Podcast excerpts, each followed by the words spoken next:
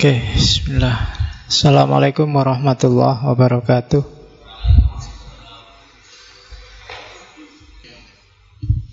Bismillahirrahmanirrahim. Alhamdulillahirabbil alamin. Wa bihi nasta'inu ala umurid dunya waddin. Allahumma salli wa sallim wa barik ala habibina wa syafi'ina sayyidina wa maulana Muhammadin wa ala alihi wa ashabihi wa ala man ittaba'ahuda ila yaumiddin amma ba'du Bismillah kita lanjutkan ngaji filsafat kita malam hari ini di sesi para syahid, para martir. Minggu lalu kita ketemu Abu Mansur Al-Hallaj. Malam ini kita ketemu Syekh Siti Jenar. Semacam penerusnya tapi secara tidak langsung jadi sebenarnya saya tidak tahu kalian sudah pernah baca-baca atau sudah pernah ketemu atau belum sama beliau ini. Karena di toko buku hari ini banyak sekali, di perpus juga mungkin banyak referensi-referensi materi-materi tentang Syekh Siti Jenar. Diskusi-diskusi juga banyak. Ya, malam ini kita nukil sedikit saja ajaran-ajarannya Syekh Siti Jenar dengan kapasitas kita yang juga sedikit jadi sak nyampe eh. ya kan jadi Siti Jenar itu semacam sawah yang luas. Sayangnya kita tidak punya traktor kita punyanya ya cangkul tapi kecil lagi. Jadi sain tuh eh malam ini ya Kalau mau tuntas pikirannya saya situ jenar juga agak berat. Di samping waktunya terbatas Yang ngaji dan di ngaji juga kapasitasnya terbatas Oke, jadi harus itu Terus Syekh Siti Jenar ini sangat terkenal memang karena kontroversinya dan juga gerakan sosial yang dia lakukan zaman itu. Saya menyebutnya gerakan sosial karena kalau dari aspek pemikiran sebelum Siti Jenar banyak yang punya gagasan-gagasan mirip Siti Jenar.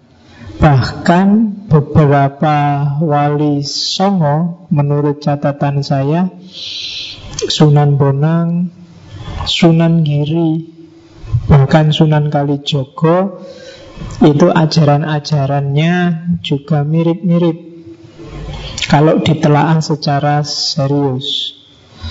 Hanya saja mungkin ada beberapa yang kalau di buku-buku itu di sidangnya para wali itu Kesalahannya Syekh Siti Jenar adalah sama kayak Al-Halaj kemarin. Bongkar rahasia yang harusnya untuk orang-orang khawas disampaikan begitu saja pada orang-orang awam.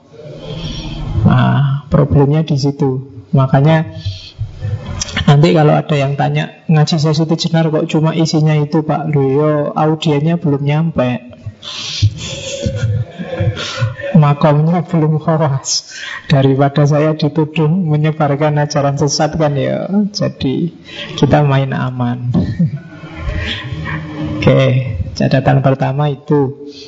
Sesiti Jenar ini termasuk grupnya para penyebar Islam di Indonesia yang awalnya sumbernya dari Gujarat India Gujarat ini bau Islamnya agak cenderung Persian, agak cenderung A. Jadi kalau dirunut dari sejarah Jadi ada seorang mursid Torikoh Di Gujarat Torekot Sataria Namanya Syekh Abdullah Hanuddin Ya, dari namanya Khan itu kan sudah ada bau India jelas. Kalian kan kenal Sahruh Khan, Salman Khan, Amir Khan, itu kan baunya India jelas. Syekh Abdullah Khonuddin ini nanti punya anak dua Syekh Ahmad Jalal Shah sama Syekh Abdul Qadir. Syekh Ahmad Jalal Shah ini nanti punya anak Syekh Jamaluddin Jalal Shah dan Syekh Jamaluddin ini nanti dai pengembara juga sampai ke Indonesia. Di Indonesia nanti dikenal dengan nama Syekh Jumadil Kubro.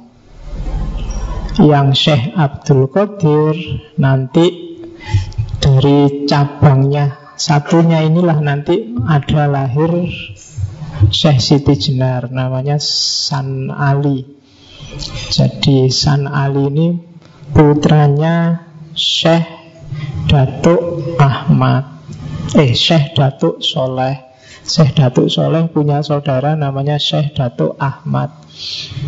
Dari Syekh Datuk Soleh ini nanti lahir San Ali Ada yang ngomong Hasan bin Ali Yang nanti dikenal Syekh Siti Jenar Sementara yang dari kubu satunya Syekh Jamaluddin Syekh yang dikenal Syekh Jumadil Kubro punya anak namanya yang ya Syekh Samarkondi Ibrahim Samarkondi Ibrahim Samarkondi nanti nikah punya istri dua yang istrinya putri dari Pasai namanya Maulana Ishak yang nanti menurunkan Sunan Giri.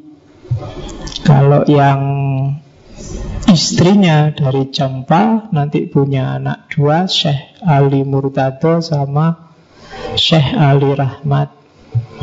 Syekh Ali Rahmat nanti dikenal sebagai Sunan Ampel dari Syekh sementara yang dari Syekh Ali Murtado nanti punya putra Usman Haji yang dikenal sebagai Sunan Ngundung dan dari situ nanti lahir Ja'far Sodik Sunan Kudus dan dari sayapnya Syekh Ali Rahmat tadi nanti lahir putranya Sunan Bonang, Sunan Derajat, dan menantunya Sunan Muria yang putranya Sunan Kalijogo.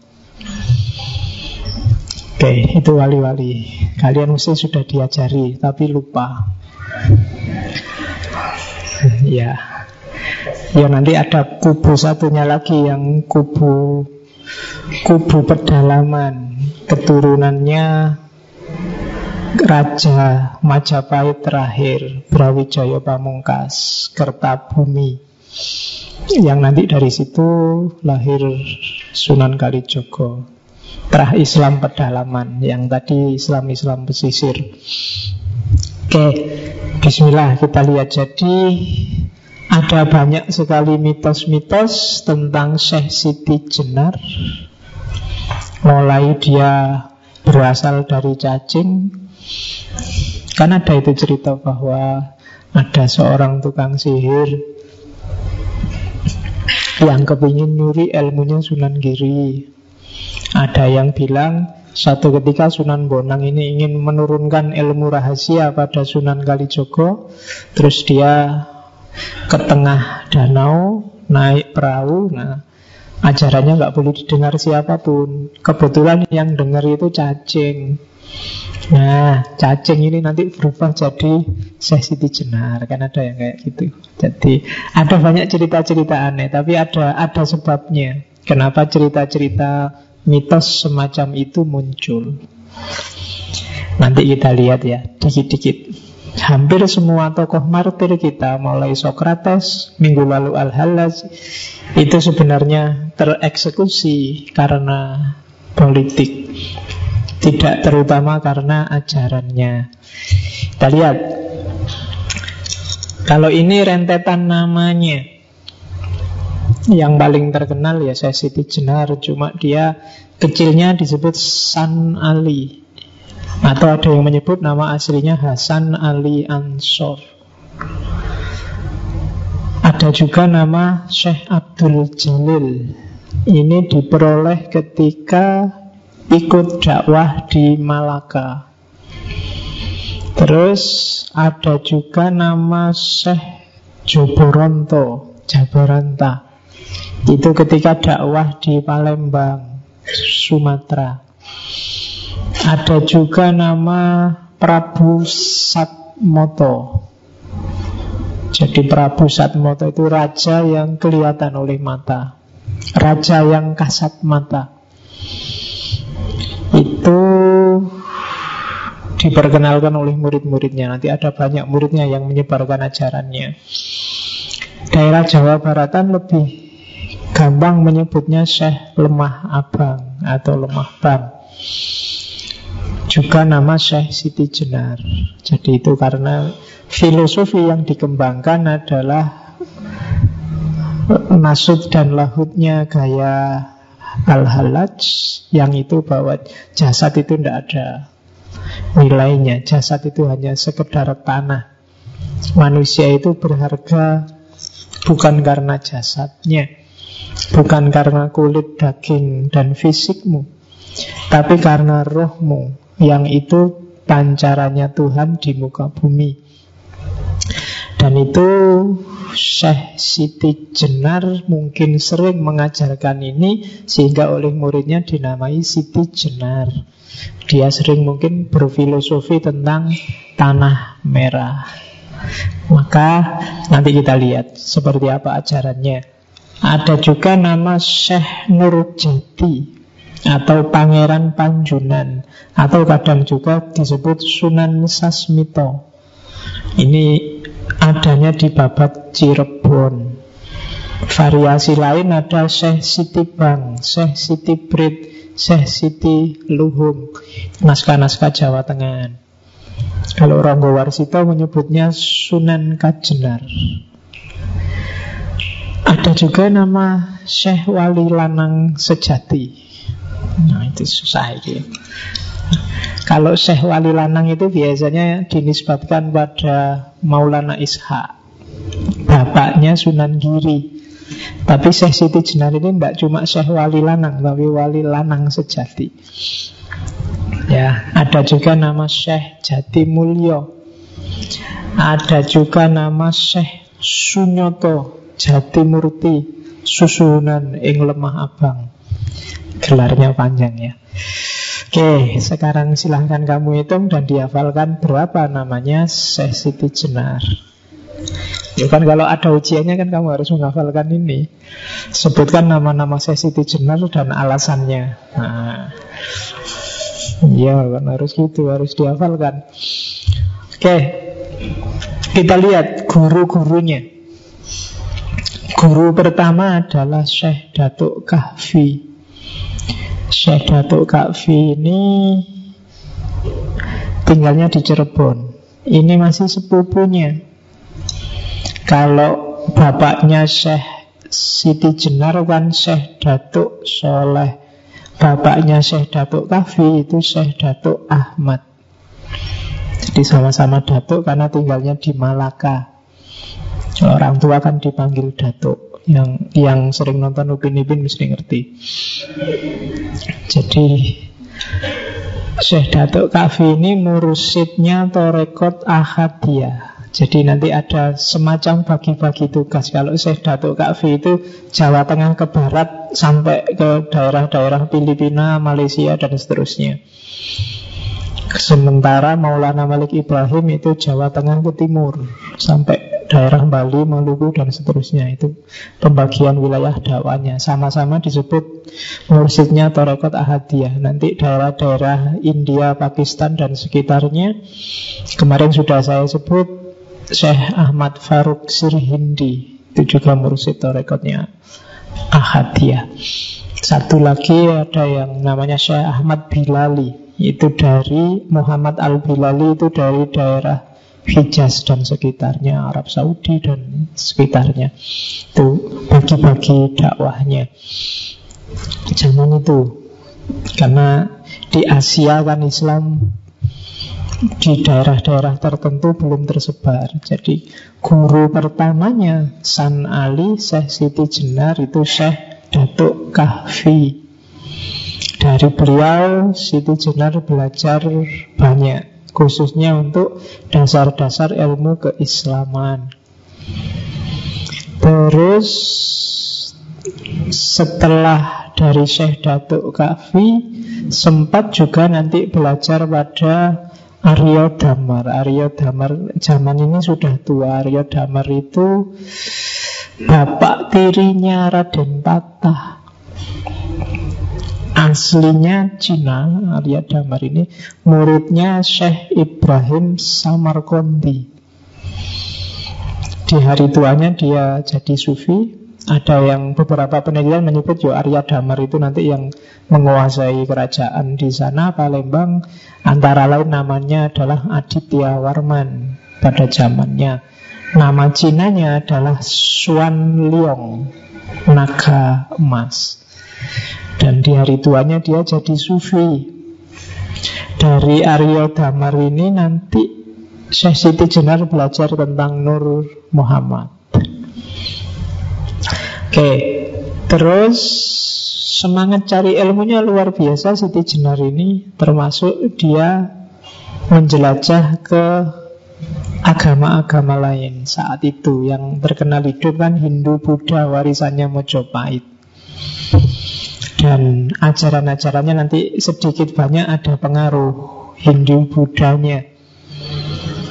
Jadi yang yang paling terkenal kan Siti Jenar itu belajar kitab nama warisannya Prabu Kertawijaya Catur Vipala. Ini kitab Hindu Buddha. Jadi agama khasnya Mojopahit itu kan mix antara Hindu dan Buddha. Orang menyebutnya Siwa Buddha Siwa tapi masuk Buddha Siwa itu kan harusnya Hindu Tapi di Mojopahit digabung Siwa Buddha Nah itu kitab warisan Mojopahit itu yang paling terkenal itu Catur Vipala dan empat ajaran yang nanti berpengaruh pada Syekh Siti Jenar yaitu empat laku utama. Ini sufi. Yang pertama Nisfra lenyapnya keinginan, nirhana, lenyapnya keterikatan dengan yang jasmania. Yang ketiga niskala. Niskala itu fana. Fana itu bersatu dengan yang tak terbatas. Dan yang keempat nirasraya. Nirasraya itu fana fil fana puncaknya kelenyapan. Kalau fana itu egomu hilang, kamu bersatu dengan Tuhan. Tapi kalau fana fil fana itu sudah nggak bisa dibahas, nggak bisa dibahasakan lagi, nggak bisa dijelaskan. Bersatu itu kan masih bisa dijelaskan. Ana al-haq Akulah kebenaran Masih bisa diucapkan dengan kata-kata Fana tapi masih bisa ngomong Akalnya masih jalan. Tapi fana fil fana Itu sudah Wallahu a'lam bisawab Wassalamualaikum sudah Selesai. Kamu sudah gak bisa ngomong apa-apa. Kalau Nabi Musa sudah pingsan Dia tidak bisa ingat apa-apa lagi. Itu fana fil fana. Kalau ajaran Hindu, Buddha namanya Nirasraya. Nah, itu jadi ini ajaran ini sangat berpengaruh nanti di Syekh Siti Jenar. Terus dia juga pernah mengembara ke Baghdad karena dia tahu nenek moyangnya ada di sana. Jadi sesi jenar yang tak sebut tadi dari Gujarat itu kan kalau ditarik garis silsilahnya keturunan dari Husain bin Ali. Kalau Husain kan ya berarti masih cucu langsungnya Rasulullah. Maka dia juga ingin kenal sama nenek moyangnya. Maka dia sempat belajar di Baghdad. Dan di Baghdad lah dia kenal ajaran-ajaran tasawuf. Dia kenal Al-Halaj, dia kenal Ghazali, dia kenal Al-Kushairi dan kawan-kawan. Cuma dalam sejarahnya yang paling bikin Syekh Siti Jenar terpesona adalah karya-karya Abdul Karim Al-Jili. Jadi Abdul Karim Al-Jili ini dia nulis tiga kitab yang bikin Syekh Siti Jenar jatuh cinta yaitu Hakikat Al-Haqa'iq yang kedua Al-Manazil Al-Ilahiyah. Dan yang ketiga Al-Insan Al-Kamil. Ini kitab yang bisa kamu cari dan kamu download. Syukur-syukur bisa kamu baca. Syukur-syukur bisa dijalani. Apalagi yang insan kamil.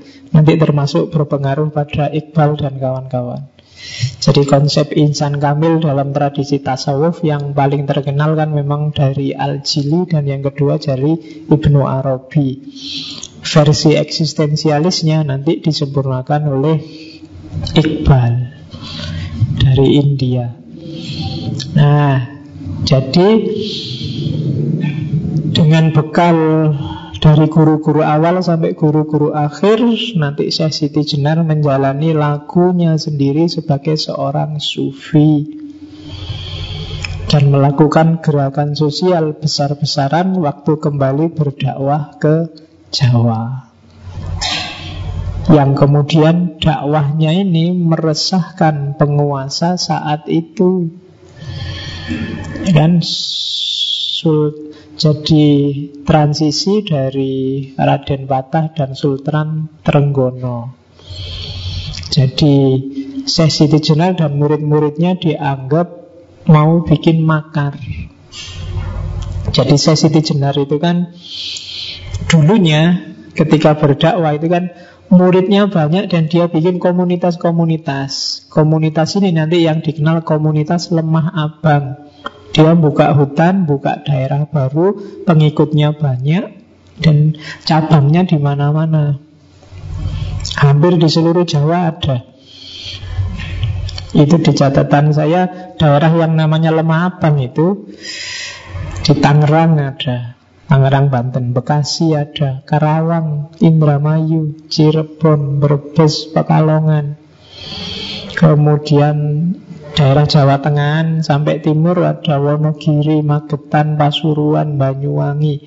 Di Manggalan Madura ada Tanah Merah. Itu yang babat alas itu Syekh Siti Jenar dan kawan-kawan.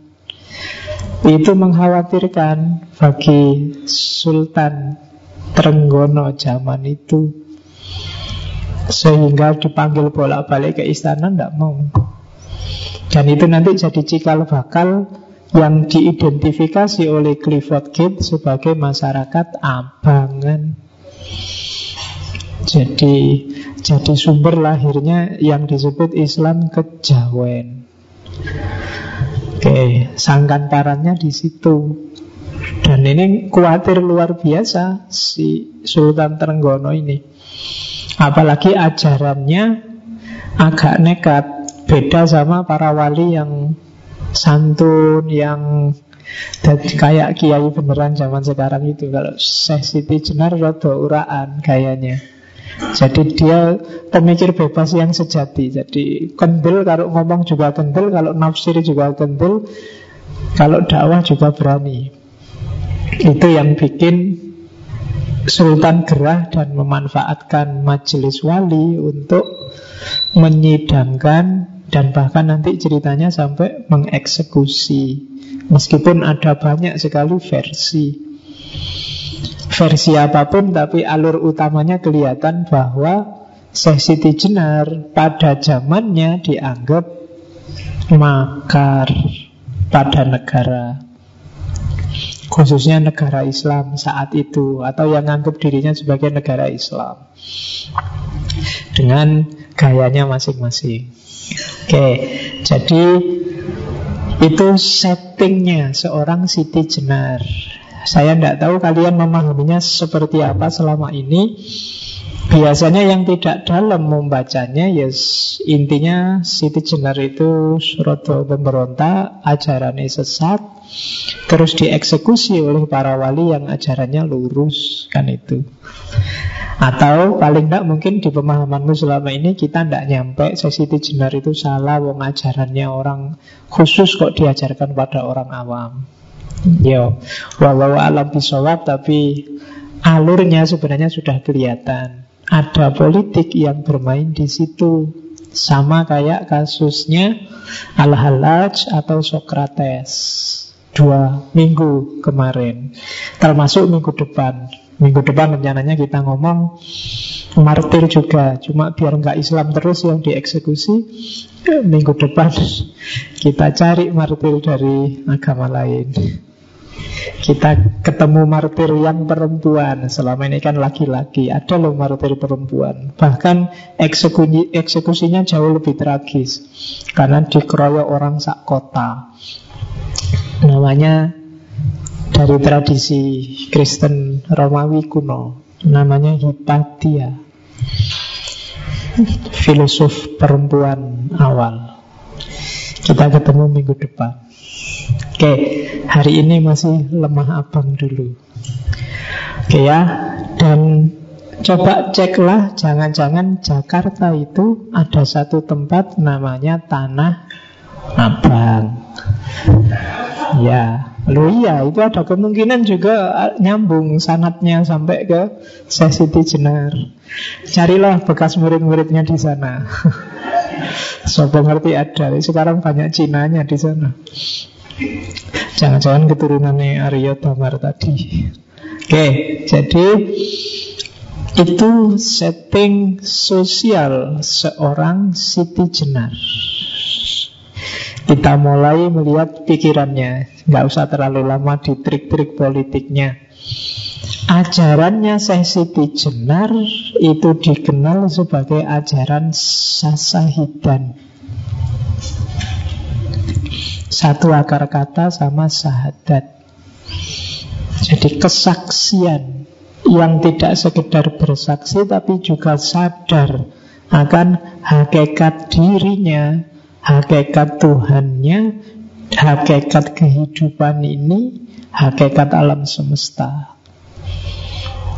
Cuma sahabatnya agak kontroversial Jadi ini kayak sahabat versi Al-Halad, sahabat versi Manunggaling Kawula Gusti. Jadi bayangkan itu kalimatnya. Yang ngerti Jawa mesti bisa merasakan dahsyatnya kalimat itu. Ingsun anak seni ing ingsun dewi. Sak tuhune ora ono pangeran namung ingsun lan nekseni ingsun setuhune Muhammad iku utusan ingsun Iya sejatine kang aran Allah iku badan ingsun. Rasul iku rasaning sun Muhammad iku cahyaning sun Iya ingsun kang eling tan kena ing lali. Ya ingsun kang langgeng ora kena owah gingsir ing kahanan jati. Yang nggak ngerti Jawa ada subtitlenya nggak di situ? ya. Ya ingsun kang waskita ora kasamaran ing sawiji-wiji. Ya ingsun kang amur bawisesa kang kuwasa wicaksana ora kekurangan ing pangerti biar sampurno padang, terawangan. Ora kroso apa-apa, ora ono keton apa-apa. Mung ingsun kang ngelimputi ing alam kabeh kalawan kodrat ingsun. Itu sahadatnya sasahidan. Sama sebenarnya penjelasannya ya agak mirip aja anak al-haknya al-halaj minggu lalu karena sumber ilmunya mungkin sama. Jadi kalau Syekh Siti Jenar ngomong ingsun itu nunjuknya bukan ingsun yang fisik aku yang ada ini. Tapi ingsunnya itu ingsunnya Allah. Orang jadi salah paham karena ingsun di situ ditafsirkan Siti Jenar yang manusia. Padahal kalau pakai filsafatnya hululnya Al-Halaj kemarin Ingsunnya itu Ingsun akunya Allah Karena yang berhak bilang aku Hanya Allah yang akunya pasti ada itu kan cuma Allah. Akuku ini kan nggak mesti ada. Akuku itu ada karena adanya akunya Allah. Akuku itu tidak sejati. Fisikku ini tidak ada gunanya kan. Kalau bagi saya Siti Jenar, fisik kita ini bangkai, mayat. Ketika ditinggalkan Allah, tidak ada orang mau menyentuh kita. Katanya saya Siti Jenar malah najis. Jadi fisik itu tidak ada ini. Jadi kalau dia bilang aku bukan aku yang fisik ini, berarti aku yang rohani. Dan aku yang rohani itu wanafakhofihi min ruhi, bagian dari rohnya Allah. Jadi kalau saya bilang aku, pasti yang dirujuk bukan yang fisik ini. Wong ini cuma asalnya dari tanah, besok kembali ke tanah, tanah merah. Ya kan?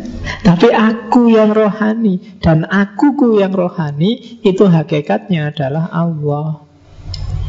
Kok kamu nggak nemu Allah dalam dirimu, berarti kamu sedang gelap. Ya kan? Nur Muhammad nggak mencapai dirimu. Biar Nur Muhammad, Nur Muhammad mencapai dirimu, bergeraklah mendekat ke Nur Muhammad. Nur Muhammad itu makhluk paling dekat sama Allah karena dia limpahan pertama. Biar dirimu terang. Kalau kamu terang, kamu bisa tahu Allah yang ada dalam dirimu. Nah itu filosofi dari Siti Jenar. Mirip sama Al-Halab, mirip sama Abu Yazid Bustami, mirip sama Ibnu Arabi. Maka saya bilang dia bukan orang yang pertama yang ngomong semacam ini.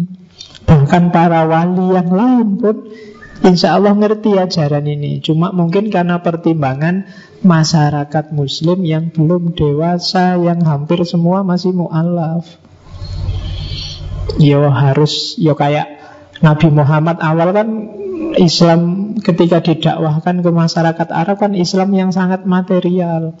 Lakukan ini pahalanya sekian Lakukan itu kan sebenarnya untuk mancing orang biar mau setelah mau biar dia merasa Setelah dia merasa Harusnya sudah tidak terikat lagi pada yang fisik. Nah itu maunya para Maunya Sesiti Jenar dan kawan-kawan. Cuma para wali pertimbangannya mungkin dakwah. Oke, sehingga Sesiti Jenar dengan dukungan politik akhirnya harus dieksekusi. Merusak imannya masyarakat yang masih belum cerdas. Sama kayak Socrates kemarin, sama kayak Al-Halaj. Oke, jadi syahadatnya namanya syahadat sasahidan. Ini bagi muslim yang syariat kaku, ini murtad luar biasa. Ya kan? Ini kafir mughaladzah ini sudah. Iya, sudah. Tidak bisa lagi ditolerir Masa nganggap dirinya Tuhan Ya kan? Padahal kamu tidak sadar Jangankan yang ini ya Ketika kamu merasa benar Ketika kamu merasa besar Ketika kamu merasa sombong Itu sebenarnya juga kamu sedang menganggap dirimu kayak Tuhan Karena yang berhak sombong Berhak merasa selalu benar Itu hanya Allah Kamu tidak punya hak. Kamu tidak ada apa-apanya. Pengetahuanmu tentang kebenaran itu karena diizinkan oleh Allah. Dicahayai oleh pengetahuannya Allah. Al ilmu nurun. Maka nggak boleh kamu sombong sedikit pun. Ketika kamu sombong, kamu sedang mempertuhankan dirimu sendiri. Nggak usah bilang anak al-haq. Sebenarnya ketika kamu merasa dirimu yang paling benar Itu kamu kayak al-halaj yang bilang anak al-haq Akulah kebenaran. Tapi Al-Halaj ketika bilang anak Al-Haq Orientasi egonya hilang. Ananya Allah Tapi kamu yang bilang anak Al-Haq itu Ananya itu dirimu sendiri Egomu yang kamu tunjuk. Dan yang kayak gitu Kayak minggu lalu kan di Al-Halaj Watakmu yang kayak gitu Itu mirip Fir'aun. Fir'aun kan juga ngaku Tuhan Dan Iblis kan juga ngaku Ana. Ananya iblis dan ananya Fir'aun itu ana yang egois. Dirinya sendiri. Itu kan debatnya Al-Halad sama iblis minggu lalu. Tapi Ananya Al-Halad dan kawan-kawan Bukan ana ini. Ini sudah hilang. Sudah tidak ada lagi. Jadi maka hati-hati kamu yang tiap hari mengkafirkan orang kayak gini. Jangan-jangan kamu sendiri yang sebenarnya diam-diam bilang ana al-haq. Kamu sendiri yang sebenarnya merasa akulah yang paling benar, maka yang lain kafir, murtad, sesat. Oke, maka hati-hati. Ya, jadi itu syahadat sasahidan. Terus, ini kalimat saya potong ketika Al Syekh Siti Jenar debat sama para wali. Jadi ada banyak sekali argumen, ada banyak sekali tuduhan. Syekh Siti Jenar nggak telaten. Terlalu banyak variasi tafsir. Terus dia mengkasih kata, marilah kita bicara yang terus terang. Ini tak terjemah bahasa Indonesia ya, kalau Jawa kayak tadi kamu pening. Ya, ingsun ini Allah. Akulah Allah itu. Akulah yang disebut Prabu Satmata.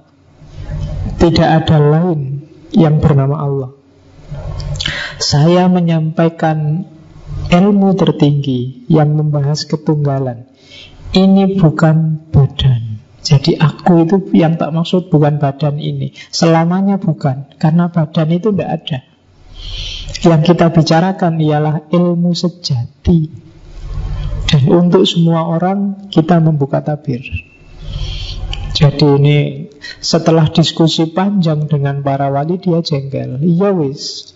Yang bilang ingsun Allah ya wis akulah Allah. Tapi aku bukan badan ini. Jadi yang sejati yang Allah itu bukan badan ini. Ini wadak fisik. Jadi katanya Siti Jenar, ilmu ini nanti yang tak ungkap ke masyarakat. Buka tabir. Jadi para wali ditantang yang kayak gini salah nggak? Maksudnya gitu kan. Isinya yang diajarkan salah nggak? Itu kan mungkin maunya sesi jenar Nah kalau yang tak ajarkan benar Ngapain semua marah? Kecuali aku ngajarin yang salah. Kalau hanya salah Misalnya Mereka itu orang awam Gak nyampe Sombong sekali kita kamu merasa lebih tinggi. Padahal yang diajarkan sesi di Jenar pada santri-santri pengajiannya Manusia itu egaliter. Sesi di Jenar yang berani pakai kalimat ingsun untuk diri sendiri. Zaman itu luar biasa. Zaman itu orang orang biasa itu bolehnya bukan pakai ingsun tapi pakai kawulo. Kalau di Jawa sekarang jadi kulo. Ya kan? Yang berhak pakai kata ingsun itu raja. Jadi ingsun, pukulun dan seterusnya. Dan sesi itu jenar peduli amat dengan semua itu. Bagi dia setiap manusia sejajar, egaliter. Pereklah dengan ingsun yang hanya untuk raja itu. Kalau kamu mau bilang ingsun, bilang aja ingsun aku. Tidak harus kamu loh. Kalau kamu loh itu kan hamba. Tidak ada raja dan hamba di dunia ini Kita sejajar Di atas kita hanya Allah Itu yang diajarkan di lemah abang Dan ini kan yang bikin telinganya raja panas. Masa itu kemarin kata-kata milikku sekarang mau dipakai semua orang.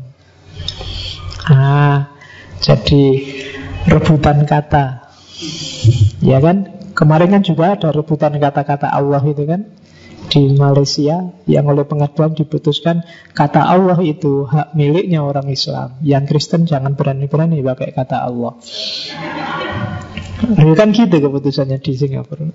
Persis di era ini simbol-simbol arogansi, simbol-simbol perbudakan, simbol-simbol hierarki manusia dan penindasan manusia atas manusia. Dia mengkritik feudalisme zaman itu. Oke, lah kok para wali mau saja disuruh bersidang Ya lagi-lagi urusan politik. Wali juga punya Mereka juga punya strategi dakwahnya masing-masing. Nanti sesi jenazah dianggap Wah ini ngerusak proyek kita nih. Kan gitu. Kita sudah punya proyek bagus-bagus sih. Sekarang dicegati dengan sasahidan. Terus. Jadi kalau kemarin Syekh Siti Jenar Ana Al-Haq Maka Eh Al-Halaj Ana Al-Haq Syekh Siti Jenar Kalimat yang terkenal adalah Yo insun Iki Allah. Argumennya apa? Ya persis kayak Al-Halaj kemarin. Jadi Aku itu yang punya aku Itu hanya Allah bukan diri manusiaku yang ditunjuk, tapi Allah yang ada dalam diriku. Kalau ada yang bantah, lo Allah kok ada dalam dirinya manusia? Terus kamu lihat terus Allah harusnya ada di mana? Kita kan yakin bahwa Allah itu muhid, muhid itu ada di mana-mana. Dia meliputi segala sesuatu. Jangankan dalam diri manusia. Di setiap makhluk ciptaannya, di sana ada Allah. Kamu tidak akan berani bilang, di sini ada Allah, enggak. Kamu bilang tidak ada juga susah, bilang ada juga susah. Itu loh Allah, itu loh, lihatin. Nah, kamu kan nggak berani. Padahal kita punya pandangan bahwa innallaha bikulli syai'in muhit. Muhit itu meliputi segala sesuatu. Dunia ini ada di dalam Allah. Maka kalau orang bilang Allah dalam diriku bukan sesuatu yang tidak masuk akal. Bahkan banyak sekali ayat yang mengisyaratkan ke sana. Ya termasuk tadi wa ana akrobu ilaihi min khablil warid. Allah itu lebih dekat daripada urat nadi yang di leher ini. Berarti Allah lebih dekat padamu dibandingkan nyawamu sendiri. Sama nyawa kamu bisa putus, tapi sama Allah tidak bisa. Kan kalau ada orang mati, oh, nyawanya putus sih. Kan ada yang gitu. Tapi sama Allah tidak bisa. Karena Allah lebih dekat denganmu. Cuma kita nggak sadar. Kita itu merasa sosok pribadi yang mandiri, kita di sini dan Allah di sana. Kan kita mikirnya gitu. Makanya kalau berdoa terus kamu nggak luar biasa gini kan. Sambil ya Allah minta ke atas. Ya enggak apa-apa sih asal lebih kusuk Dibandingkan yang enggak konsentrasi sambil doa Enggak konsentrasi kadang tangannya gini-gini Amin Padahal doa itu minta ya Kamu minta tapi enggak serius gitu ya Nanti jangan-jangan malaikatnya tersinggung. Minta apa tuh kamu itu? Minta kok sambil Doanya apalan lagi. Karena ada kamu tiap hari doamu kan apalan. Jadi malaikat itu mesti ala wis tahu podo. Ya kan? Apalan ora jelas. Ah, Tidak ada penghayatan. Iya Oke, nanti diketawain itu sama Siti Jenar di belakang nanti ada. Jadi yo ingsun iki Allah. Dan memang kan ada hadits suci yang bilang di situ ana kanzun mahfiyun fauritu an u'rafa fa khalaqtul khalqa fabi arafuni. Jadi aku itu khazanah tersembunyi sebelum ada makhluk satupun ya Allah nggak dikenal. Maka Allah sengaja melakukan sesuatu, menciptakan sesuatu, biar dia dikenal. Jadi hakikatnya yang ada itu Allah, cuma dia menciptakan semua makhluk termasuk manusia biar dia dikenal dan dikasih bekal jadi penciptaannya tidak kok kayak sulap ting gitu tapi pelimpahan dari dirinya Allah jadi anak kansun makfir kayak kamu bercermin kalau kamu ingin ngerti wajahmu kayak apa kan bercermin lah dari cermin itu kamu ngerti dirimu nah Kayak tak bilang kemarin, wahdatul wujud itu bukan kok ada wujud sama wujud terus bersatu, enggak.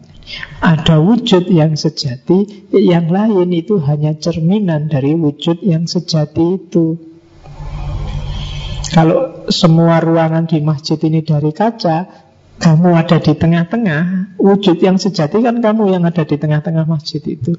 Gambar yang mantul di semua kaca, itulah makhluk.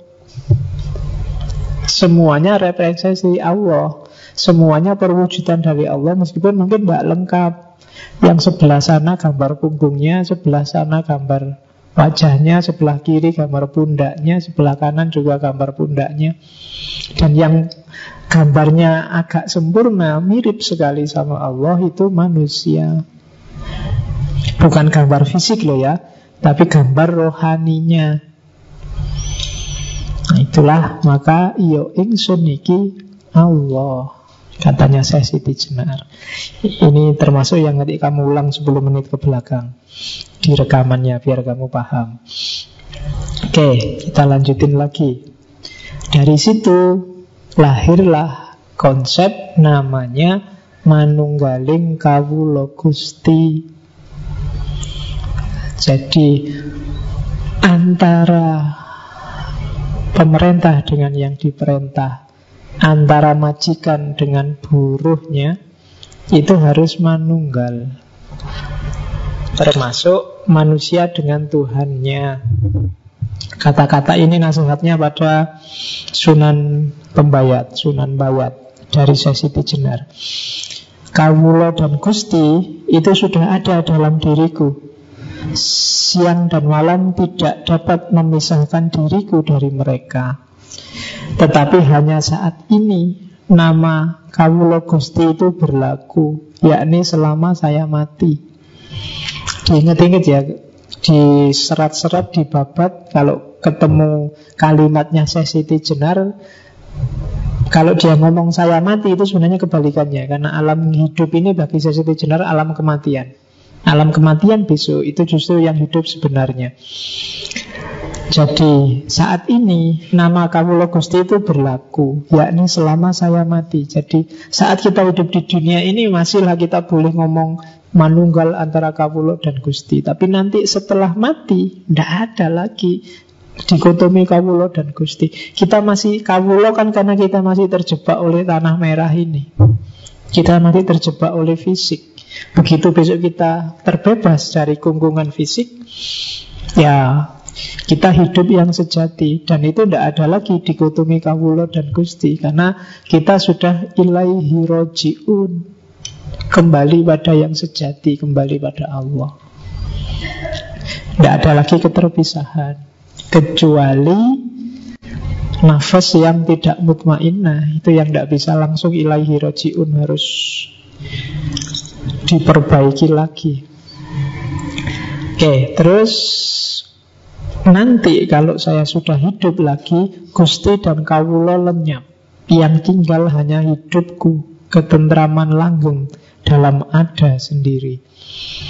Jadi sekarang filsafat hulul itihad manunggaling kawulo Gusti itu laku. Tapi besok tidak ada gunanya, wong sudah jadi satu. Sekarang masih bilang anak al-haq, yo ingsun Gusti Allah. Itu sebenarnya masih saya bilang tadi masih rasanya ada jarak, masih fana, belum fana fil fana. Tapi besok di kehidupan yang sejati ya lenyap yang sejati. Kalau bahasa Buddha namanya nirwana. Oke. Okay. Hei Pangeran Bayat, bila kau belum menyadari kebenaran kata-kataku, maka dengan tepat dapat dikatakan bahwa kau masih terbenam dalam masa kematian.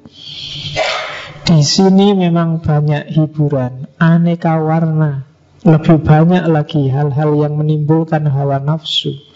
Tapi kau tidak melihat bahwa itu hanya akibat panca indera. Itu hanya impian yang sama sekali tidak mengandung kebenaran dan sebentar lagi akan lenyap. Gilalah orang yang terikat padanya. Tidak seperti Siti Jenar saya tidak merasa tertarik, tak sudi tersesat dalam kerajaan kematian. Satu-satunya yang kuusahakan ialah kembali kepada kehidupan. Jadi ini ya makomnya memang sudah tinggi. Ya tidak usah diukur sama kalian. Masih panjang jalanmu. Ya, ya syukur-syukur sedikit-sedikit Meskipun masih belum bisa merasakan untuk bisa semakom sama Al-Halaj atau semakom sama Sesiti Jenar, ya sidik-sidik lah melangkah mendekat ke sana.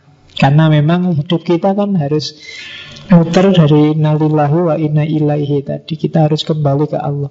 Jadi saya selalu bilang di banyak kesempatan, apa pun yang kita lakukan Apa pun yang kita ucapkan, ilmu apa pun yang kita dapatkan, harusnya bisa selangkah atau setengah langkah atau seperempat langkah semakin dekat pada Allah. Jadi tidak boleh ada yang bikin kita malah semakin jauh. Apa-apa yang diingat Allah. Mau minum pun harus bismillah dulu. Ingat Allah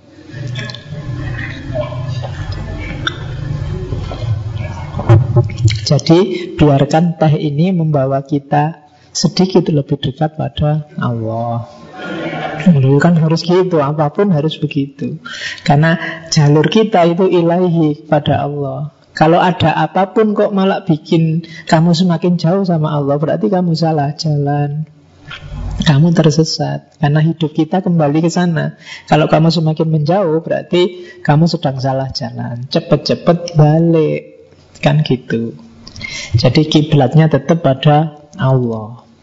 Sampai akhirnya syukur-syukur kamu bisa lari cepat kayak para wali dan sebelum kamu meninggalkan dunia ini bisa bersatu, bisa akrab. Level kita kan akrab aja ya. Bisa dekat mukorobah kalau bahasanya para sufi sama Allah. Oke, jadi itu namanya manunggal. Hidup kita prosesnya ke sana, jangan ada yang sampai lupa. Jadi dunia ini persinggahan sementara atau sebenarnya bukan persinggahan. Jadi ini ya jalan kita. Kalau persinggahan itu kan kamu berhenti sebentar. Tidak usah berhenti, jalan aja terus. Kalau butuh makan ya beli di perjalanan Kalau butuh minum beli di perjalanan Tidak usah mampir lagi Umur kita tidak panjang Kan kalau orang Jawa urip itu mampir ngombe Sudahlah Tidak usah pakai mampir Sekarang di kereta juga bisa beli minuman Di pesawat juga beli minuman. Tidak pakai mampir untuk ngombe. Jadi sambil jalan. Bahkan minum itu juga rangkaian perjalanan kita. Oke, itu ajarannya para sufi. Terus satu hal yang khas dari sesi Jenar Jadi dia punya strategi sendiri Untuk membangkitkan kesadaran religius orang Jawa. Jadi sesi Jenar itu di banyak serat nanti punya banyak sekali jenis sahadat. Kalau kamu kan sahabatnya cuma satu Asadu Allah ilaha illallah wa asadu anna Muhammad Rasulullah. Itu pun cuma kamu ucapkan Tidak pernah dihayati. Itu pun cuma di bibir kan Tidak pernah. Jadi yang sahabat mulutmu Rohmu belum sahadat Hidupmu belum sahadat Di catatan saya itu ada namanya sahadat sekarat.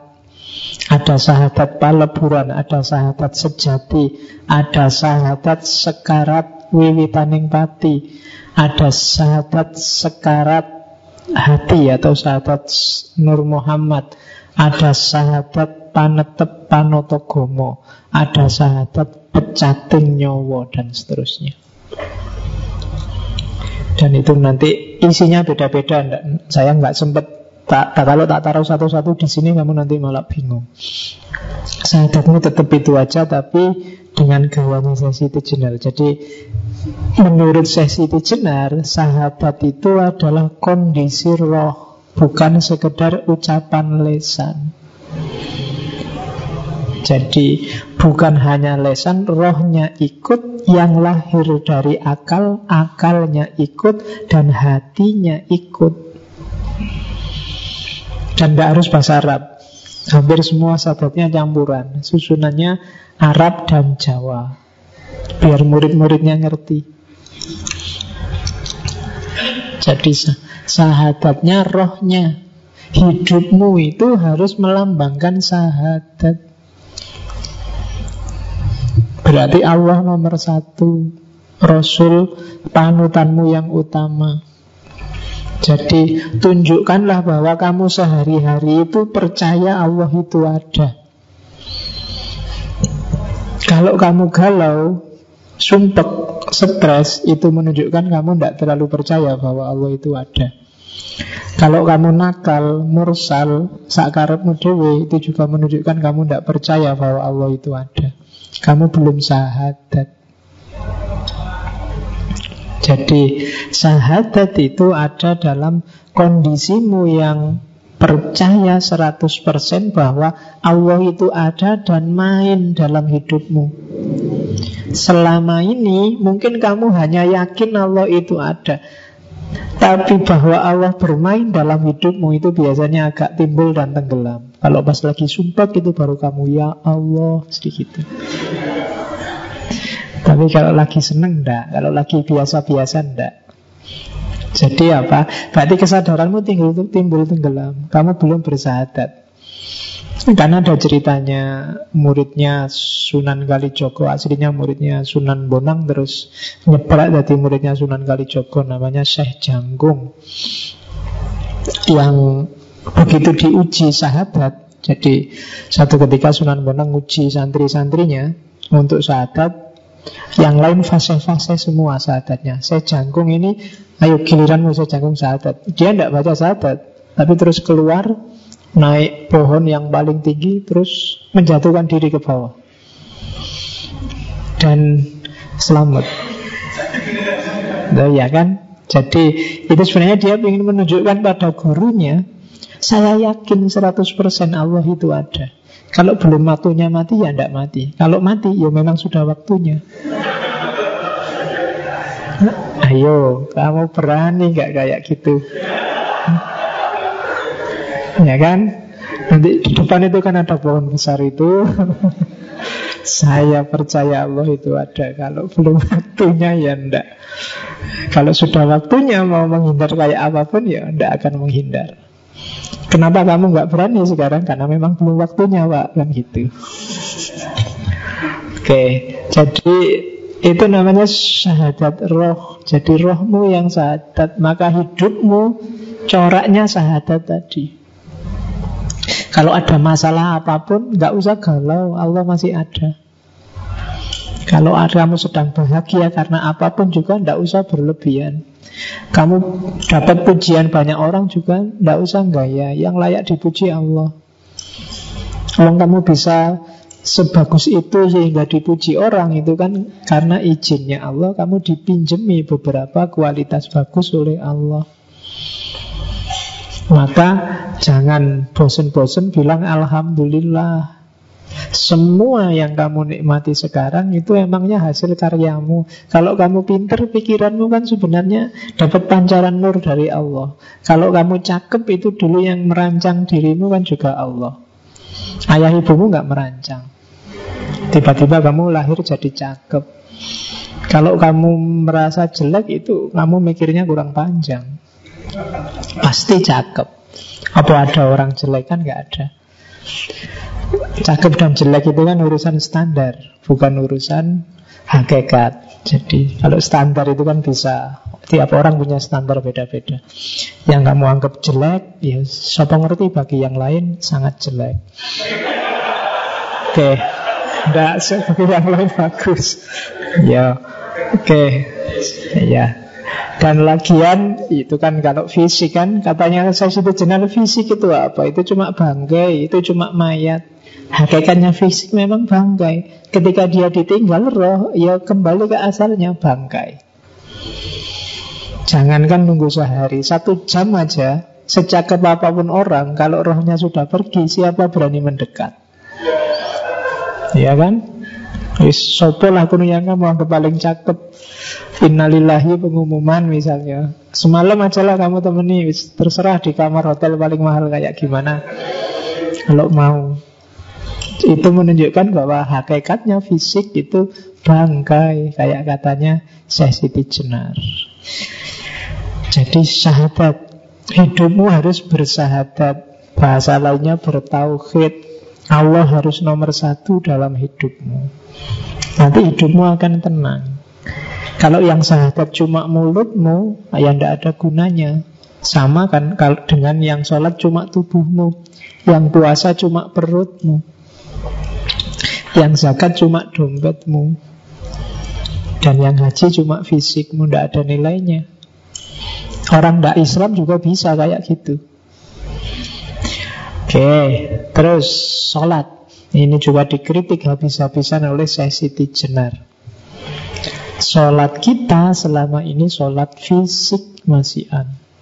Nanti Syekh Siti Jenar punya dua konsep sholat. Yang pertama sholat tarek, yang kedua sholat daim. Jadi sholat tarek itu ya sholat kita sehari-hari, sholat lima waktu itu. Jadi sholat yang kita lakukan sesuai syariat. Itu namanya sholat tarek Iya harus kita lakukan sesuai makom kita. Cuma ini sholat yang beneran. Tujuannya sholat yo melepaskan kita dari dunia kematian Dunia fisik, dunia jasmania. Makanya di Al-Quran kan ada As-sholat itu tanha anil fasya wal mungkar Segala yang kotor dan keji Termasuk dunia fisik Itu akan mencegah kita karena sholat Jadi sholat tarik itu bukan sholat olahraga yang kita lakukan tiap hari itu. Tapi sholat yang hakikatnya kena Kalau sholat kita semacam ini Kita akan terbebas dari alam kematian, alam duniawi kalau kita sudah bebas dari alam duniawi ini, kita nggak terikat lagi oleh dunia, kita akan masuk ke level sholat yang lebih atas, yaitu sholat daim. Sholat daim itu batin kita selalu dalam posisi dan kondisi sholat. Kapan pun dan di mana pun.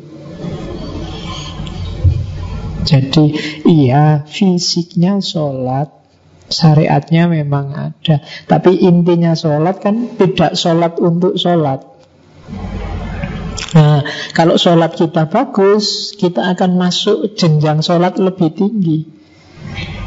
Jadi kita akan tanda anil fasa wal mungkar terus karena sholat kita sholat daim. Bukan sholat di masjid jamaah terus pulang kembali ke asal. Dan kita sering gitu. Sekaya biasa nih jamaah sih jamaah. Tapi yo keluar dari masjid aslinya kelihatan. Sandal hilang. Ya Kan gitu. Sholat sih rajin Tapi korupsi juga rajin. Tidak apa-apa dosa kecil Nanti rontok sendiri kan gitu kamu Pacaran jalan terus. Kemudian maksiat jalan. Dosa kecil nanti dengan sholat rontok. Tidak mungkin sholatmu naik level kalau kayak gini. Sholatmu ada yang salah. Jadi maka Al-Quran itu nggak nyuruh kamu melakukan sholat kan? Tapi menegakkan sholat. Menegakkan sholat itu berarti apa? Hidupmu harus tegak Dengan dan karena sholat ini yang agak berat sebenarnya. Selama ini kita masih menjalankan sholat. Itu yang bikin saya Siti Jenar ketawa. Diketawain bareng-bareng sama murid-muridnya. Kalau bisa kita naik sampai level sholat daim. Sholat daim itu batin kita selalu dalam posisi sujud, dalam posisi sholat. Sholat itu kan kita merasa berhadapan sama Allah. Dalam sholat daim berarti batin kita selalu ada Allah di situ yang kita sujudi dalam kondisi apa pun kita. Nah, ini yang agak berat. Tidak gampang. Kamu ngaji, kamu sebenarnya duduk tapi batinmu selalu sujud pada Allah. Allah selalu ada di hadapanmu. Pikiranmu selalu tunduk padanya. Itu sholat daim. Ini yang agak berat. Yang ini ajaran ini kadang-kadang disalahpahami. Ada juga beberapa muridnya Siti Jenar yang masih awam terus menafsirkannya berarti sholat syariat itu tidak penting Sing penting sholat daim Itu nanti ada beberapa di ajaran Islam kejawen Jadi yang penting batinnya Akhirnya maunya sholat daim aja yang syariatnya ndak Itu mungkin salah satu yang diprihatinkan para wali Karena memang orang belum makomnya untuk diajari yang gini-gini. Kalian aja kan juga ngomong nih wis ngerti ini. Sholatmu masih bolong-bolong, ngerti sholat tak masing penting kan batinnya. Ngapain sholat utuh lima waktu aja? Yang bahaya di situ kalau dari ngaji ini kesimpulanmu begitu Berarti ngaji ini melakukan kesalahan yang sama dengan Siti Jenar Beberapa waktu yang lalu. Yang menangkapnya kamu harus lebih cerdas dari yang awam. Berarti apa? Fisikmu, syariatmu jadikan kendaraan untuk menuju batin. Orang tidak bisa ujuk-ujuk masuk ke batin. Harus ada manifestasi fisiknya. Tidak bisa kamu hanya jatuh cinta saja. Kamu juga harus bilang I love you Antar jemput Apel SM Kan harus gitu juga. Kalau cuma batinnya aja buat apa? Tenang aja Yang penting hatiku selalu ingat padamu. Tapi disuruh jemput nggak mau Di WA nggak pernah balas Disuruh meraktir alasan terus Ya berdoain namanya Ya kan tidak ada gunanya. Jadi batin ya butuh lahir medianya. Ya kan sama tidak ada nilainya rajin antar jemput, sering neraktir, WA tiap hari, tapi tidak ada cinta sama sekali, itu lebih tragis lagi. Ya kan? Sudah antar jemput tiap hari Terus kita temen aja ya. Ya wis. Nasibmu itu. Oke. Nah positioningnya sholat baim dan ajaran-ajaran sufi kan di situ. Orang terus yang nangkep jadinya salah paham Syariatnya ditinggal. Sing penting eling hatinya selesai. Nah, Itu problem Trouble Oke itu potongan dari seratnya Siti Jenar. Pada waktu saya sholat, budi saya mencuri. Pada waktu saya pikir, budi saya melepaskan hati. Menaruh hati pada seseorang. Kadang-kadang menginginkan keduniaan yang banyak.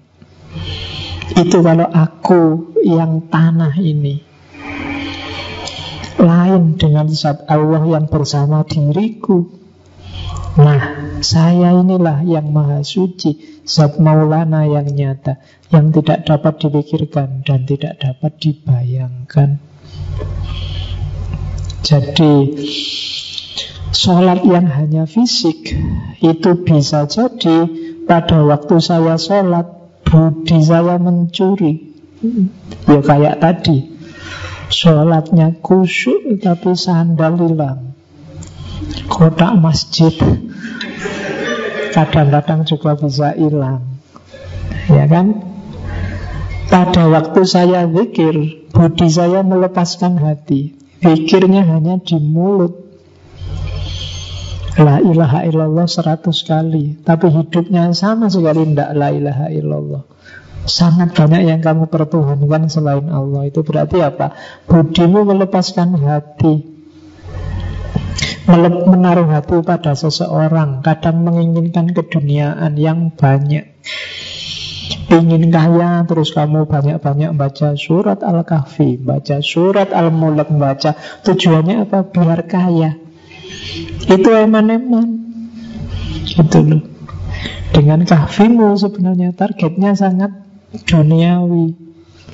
Itu yang diprihatinkan oleh Siti Jenar Capek-capek sholat. Akhirnya cuma berdoa Ya Allah jodoh saya dekatkanlah. Eman-eman kalau hanya cuma minta itu. Allah bisa ngasih jauh lebih dahsyat dan lebih besar daripada itu. Itu yang dinasihatkan oleh Siti Jenar. Oke, kita tidak ngerti dari mana dan akan ke mana, maka kita melenceng-melenceng jalurnya. Harusnya tetap ilahi Cuma Allah sudah ngasih banyak sekali kendaraan Kalau kamu pengen ketemu aku pakai sholat Pengen hartamu bersih bisa dekat sama aku pakai zakat Cuma kendaraan-kendaraan ini tidak kita pakai Untuk jalan menuju Allah Tapi jalan menuju dunia itu yang diprihatinkan oleh Siti Jenar. Gimana agama kok jadi alat untuk dunia? Problemnya di situ. Sama juga puasa, zakat, haji. Itu ada kalimatnya panjang. Sahabat, sholat, dan puasa itu sesuatu yang tidak diinginkan. Jadi tidak perlu. Adapun zakat dan naik haji ke Mekah itu semua omong kosong, palsu kabeh. Itu seluruhnya kedurjanaan budi, penipuan terhadap sesama manusia. Orang-orang dulu yang menuruti aulia karena diberi harapan surga di kelak kemudian hari itu sesungguhnya keduanya orang yang tidak tahu baik aulianya maupun orang-orangnya lain dengan saya, Siti Jenar. Tidak pernah saya menuruti perintah budi, maksudnya perintah akal. Bersujud-sujud di masjid mengenakan jubah. Pahalanya besok saja bila dahi sudah menjadi tebal. Kepala berbelulang. Sesungguhnya ini tidak masuk akal. Di dunia ini semua manusia sama mereka semua mengalami suka duka, menderita sakit dan duka nestapa. Tiada beda satu dengan yang lain. Oleh karena itu saya Siti Jenar hanya setia pada satu hal saja, yaitu Gusti Zat Maulana. Jadi bagi Siti Jenar semua ibadah yang tidak demi Zat Maulana itu palsu ketertipuan budi. Bahasanya dia kedurjanaan budi. Akal yang durjana. Akal yang jahat. Menyelewengkanmu dari yang hakiki. Jadi kamu setia kamu mengabdi pada yang selain Allah. Termasuk surga. Surga itu tipuan katanya Siti Jenar Itu permen untuk anak kecil Ya kan? Kayak adikmu sholat yuk nanti tak kasih permen itu surga. Jadi jangan berhenti di situ. Kita itu yang saya bilang tadi Inna lillahi wa inna ilaihi Hinya Allah bukan jannah Jadi surga neraka bukan itu Kalau ada aulia meyakini itu Katanya Siti Jenar Baik auliatnya maupun umatnya itu sama-sama tidak tahu. Ya tak tulis tidak tahu Karena kalau pakai bahasa Jawa yang itu kasar. Ya bahasa Jawa ini nggak ngerti itu kan. Bodoh. Kalau nah, bodoh kan gak enak Mungkin goblok lebih halus. Ya jadi Siti Jenar mengkritik itu. Jangan suka dengan yang kepalsuan deh. Emangnya Allah butuh sholatmu, butuh zakatmu, butuh hajimu kan enggak? Kamu yang butuh. Butuhnya untuk apa? Untuk mendekat ke Allah Menemukan kesejatian. Karena kesejatian hidup kita itu Allah. Begitu ketemu Allah Semua yang lain enggak penting lagi Termasuk dirimu sendiri Maka kalau ada yang tanya Kamu di mana? Tidak ada. Yang ada hanya Allah.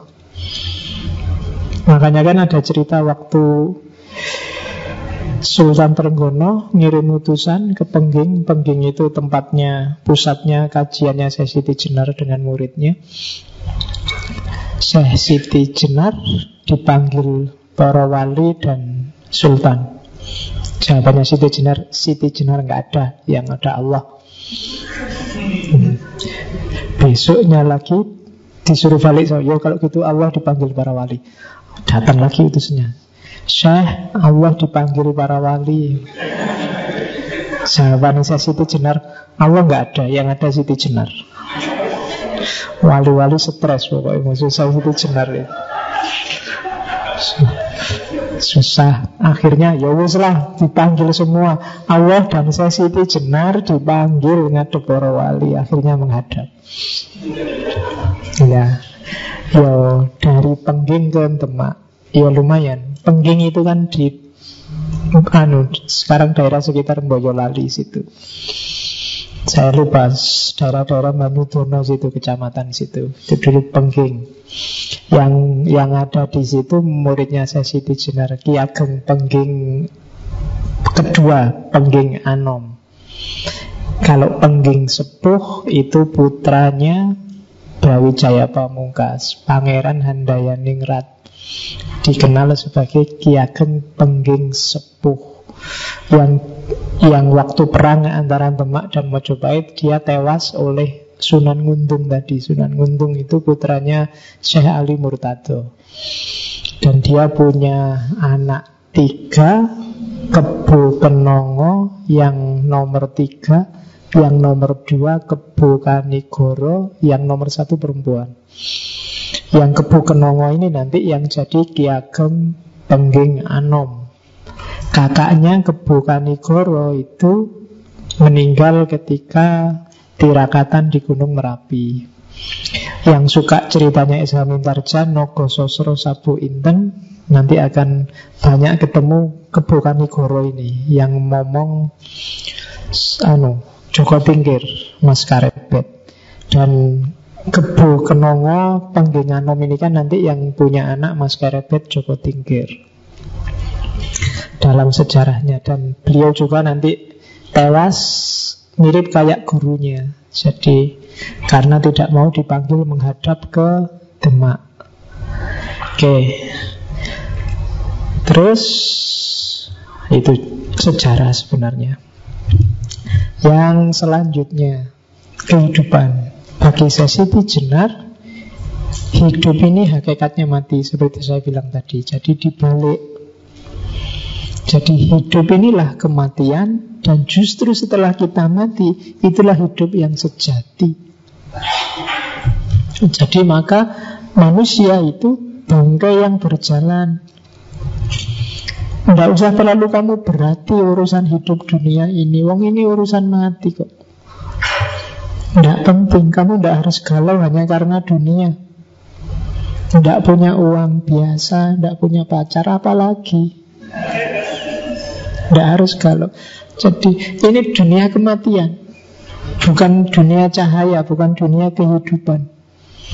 Justru ini penjara bagi kita. Ruh kita terpenjara dalam fisik sehingga terpaksa harus melayani yang jasmaniah dulu. Sebelum ketemu dengan kesejatian. Maka siapa pun manusia yang membanggakan keduniaannya di level apa pun, maka dia bodoh. Ini dunia gelap, dunia kematian. Oke, okay.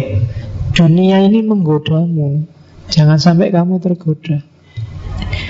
Jadi kehidupan sejati adanya besok setelah kita mati. Ini juga yang kadang-kadang oleh para santrinya Siti Jenar dipahami secara berbeda. Terus mereka akhirnya apa? Merindukan kematian.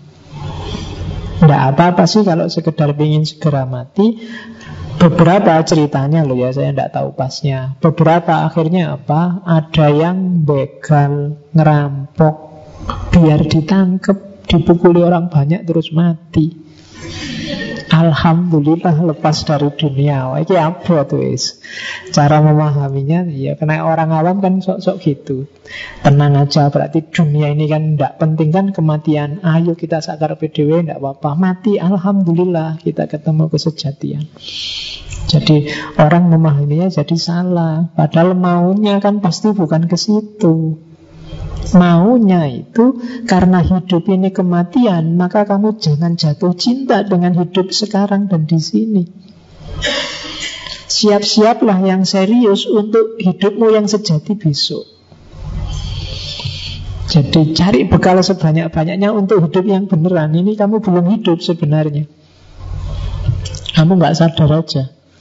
Itu kan sama kayak Ghazali yang di salah satu kitabnya tiba-tiba bilang Akal itu tidak mesti lo ya. Jangan-jangan yang sekarang kamu anggap hidup tiba-tiba bukan. Buktinya apa? Mimpi. Waktu kamu mimpi itu kan seolah-olah beneran. Pagi-pagi bangun, eh cuma mimpi kemarin itu. Sopo ngerti hidup ini juga begitu. Begitu besok kamu meninggal, terus bangkit lagi. Oh Allah ternyata yang kemarin itu enggak Kayak kamu nganggap mimpi Hidup ini juga jangan-jangan besok kamu merasa begitu. Mimpi ya ternyata. Ngapain kalau mimpi kemarin begitu susahnya jungkir walik, gegeran, tawuran Cuma mimpi aja kok. Seserius itu kita. Nah itu kan Ghazali nyindirnya begitu. Jadi ya Makanya hidup ini kematian Katanya Siti Jenar. Jangan dianggap terlalu serius. Apa pun yang terjadi Baik kenikmatan atau kesedihan. Ya, itu harusnya surga dan neraka Tapi saya tidak tahu. Mungkin Windowsnya agak error jadi neraka dan neraka. Ya. Itu aku loh Mungkin ada Hal yang tidak terlihat. Jadi kalau ada yang mendakwahkan, memamerkan surga dan mengancamkan neraka, katanya saya Siti Jenar, neraka dan surga itu ya sekarang di dunia ini. Ketika kamu senang mendapat banyak nikmat, hidupmu tentram, nyaman, itulah surga. Kalau hidupmu kacau, uang tidak punya, hidup sengsara, kebutuhan nggak tercukupi, pacar nggak dapet dapet, itulah neraka. Jadi nggak usah, ya, nggak usah pusing-pusing. Nunggu besok lah kalau masuk surga. Surgamu itu bisa ketemu sekarang. Nerakamu juga bisa ketemu sekarang. Kuncinya apa? Batinmu. Nggak ada hubungannya sama fisik. Ada loh yang nggak punya apa-apa Apalagi mikir pacar buat makan aja dia. Tapi batinnya tenang. Itulah surga. Tapi ada yuk pacare wis Duitnya oke Kebutuhan semua terpenuhi IP juga 4,5 Misalnya Tapi sumpah terus Pengen inilah, pengen itulah nggak ada habisnya. Itu neraka. Kamu tersiksa mati-matian. Jadi katanya Siti Jenar, enggak. Surga dan neraka itu di dunia ini. Bukan besok.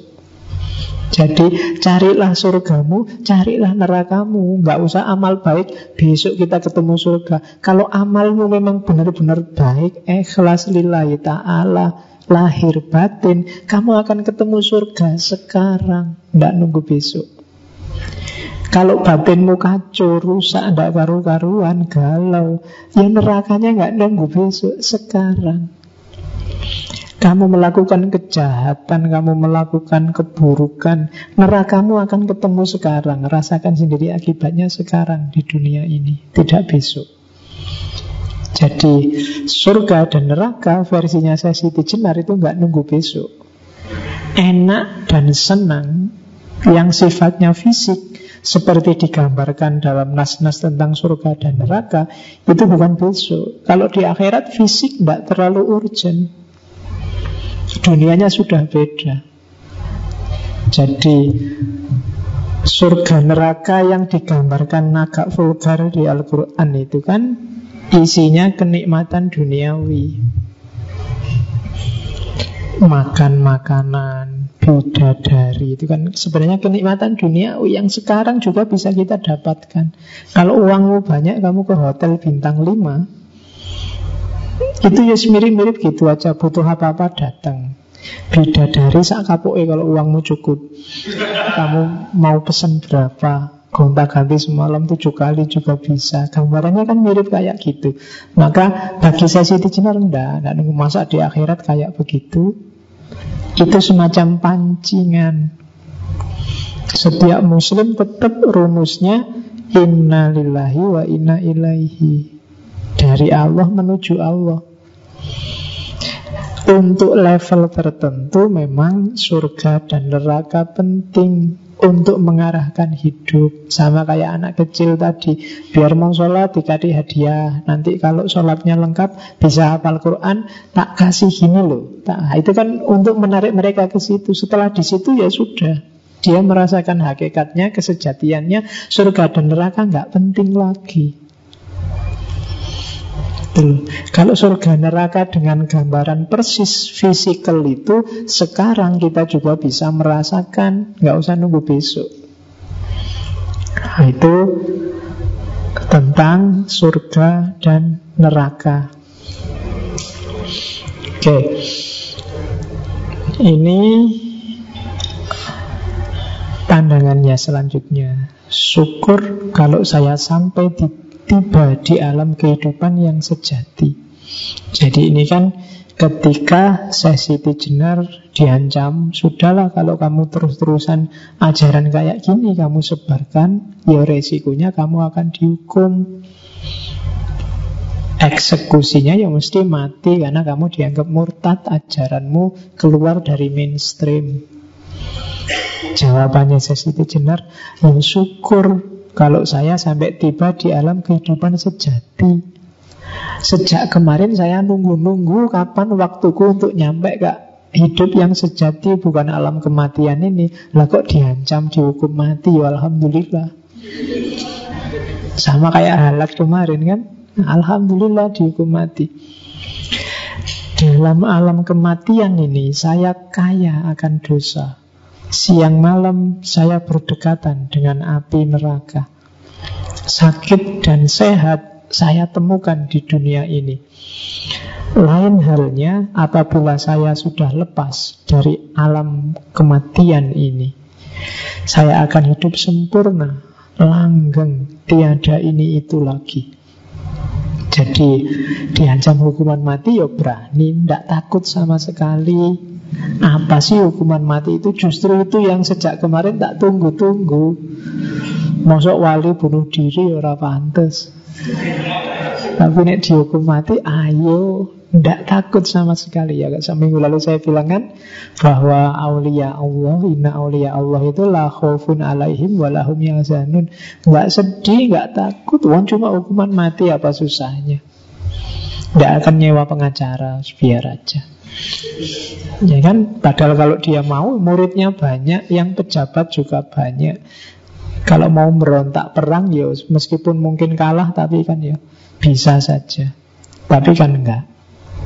Komunitasnya tadi kan mulai ujung Jawa bagian barat sampai Banyuwangi Jawa bagian paling ujung timur sudah ada komunitasnya.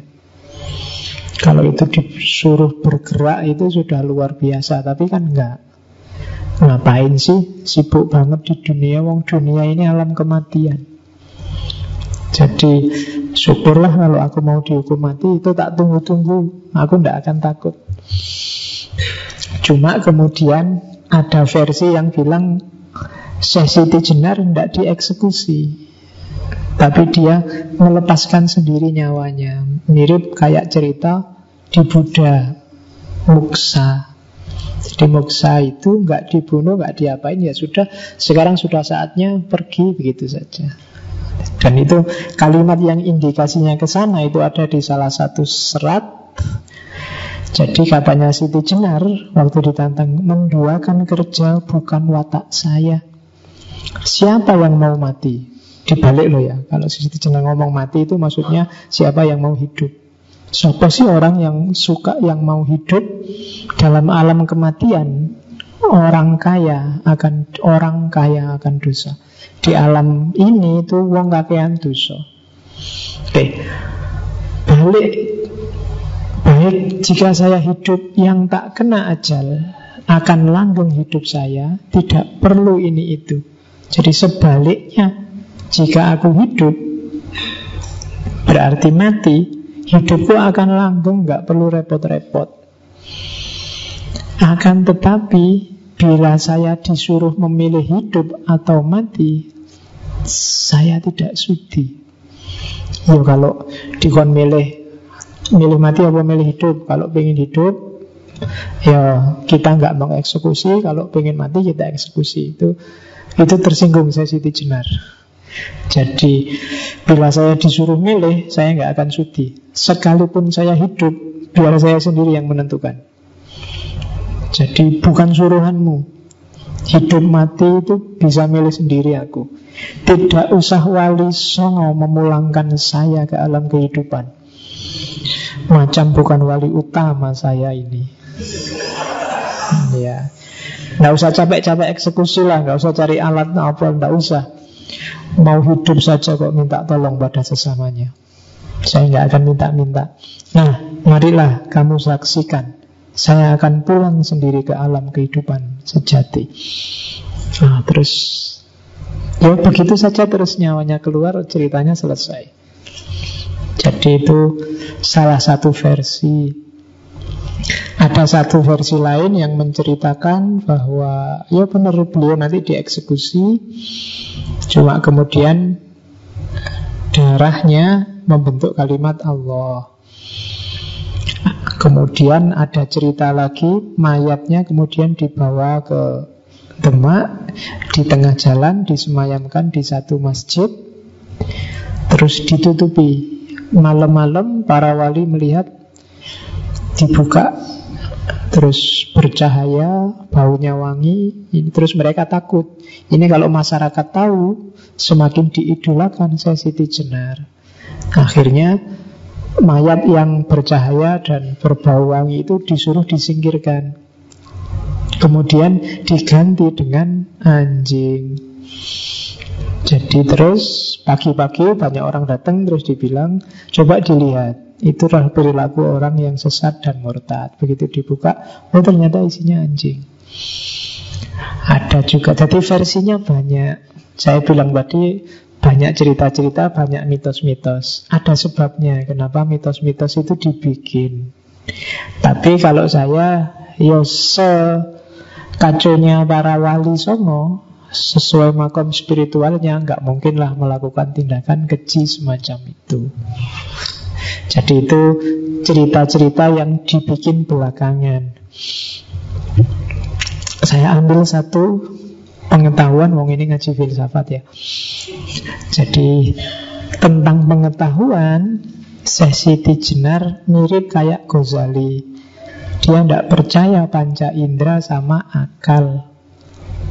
Jadi panca indera sama akal itu bisa menipu Apalagi panca indera Yang kelihatan bagus bisa jelek Yang kelihatan jelek bisa bagus. Oke, panca indera itu Misalnya minum.